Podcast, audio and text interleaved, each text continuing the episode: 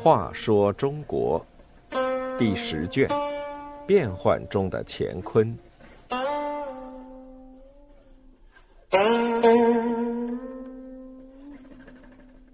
二十五，皇帝恩仇录。靠装傻得到皇位的唐宣宗，在他痛苦的经历中，形成一种病态的恩怨分明、有仇必报、有恩必偿。唐宣宗痛恨给予他无数侮辱的唐武宗，连带痛恨武宗朝的一切政策以及制定推行这些政策的朝臣。武宗朝掌大权的是宰相李德裕。后来被封为太尉。宣宗继位当天退朝后，阴阳怪气的对侍卫说：“刚才靠近朕的人是太尉吗？他每看朕一次，都使朕毛骨悚然。”于是，这位老臣不久就被贬到了海南岛。凡是李德裕提拔的，在武宗朝活跃的大臣，也一起捎带着被驱逐。唐武宗时灭佛，唐宣宗一上台就宣布重建佛寺。唐武宗时减省了上千名冗员，宣宗则重新增加官员。宣宗也没有忘记报恩，继位一年多之后，他问宰相白敏中：“当年宣宗皇帝出丧时，道遇大风雨，百官六宫都慌忙躲避。”只有一位官员攀着凌驾不松手，那人是谁？白敏中回答说：“那人是山陵使令狐楚。”善于察言观色的白敏中自然不会提醒皇上，这个令狐楚就是因为任山陵使时贪赃枉法被贬逐的。唐玄宗得知这位心目中的忠臣已死，就问他是否有儿子。白敏中答道。他的次子令狐桃大有才干，现任湖州刺史。于是唐宣宗就把令狐桃调进京任职，很快提拔为宰相。唐宣宗心里明白，太监们拥立皇帝、暗杀皇帝的事有不少先例，构成了对他本人的威胁，因此他只沿袭过去“有罪勿赦，有缺不补”的方针。让太监们自然消耗。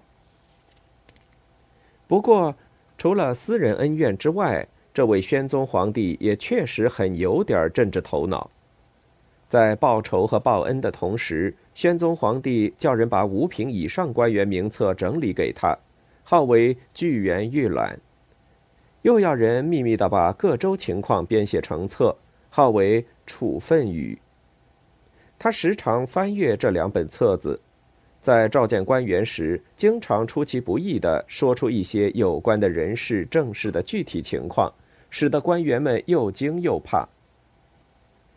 他还下令，所有的州刺史任满后必须先回京述职，面见皇帝后才可以前往新的任职地点。上面提到的令狐桃任宰相之后，有一次因为一位刺史从随州换到邻近的房州。就没有要求那位刺史回京。唐玄宗知道后，板起脸训斥令狐桃说：“正是为了防止周刺史为官因循，才命他们到京述职，亲自过问他们为政的情况，为官职的升降建立规则。天命既行，岂能逾越？宰相太自作主张了吧？”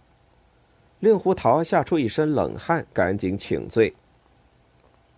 唐宣宗平时朝会时，总是一副一本正经的样子，在宫内和翰林学士、内枢密使等内臣商量问题，也是不苟言笑。有一次在延英殿和翰林学士、枢密使们议事后，唐玄宗破例和他们谈笑了一会儿。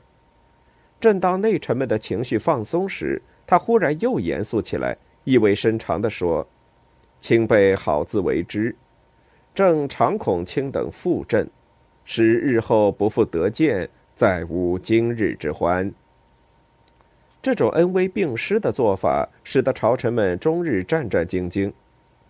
令狐桃当了十年宰相，他说：“我每次在延英殿奏事，未尝不汗流沾衣。”这位心机极深的皇帝在位十三年，朝政较为平稳，国内局势也没有发生重大危机，可以说是唐朝灭亡前短暂的回光返照。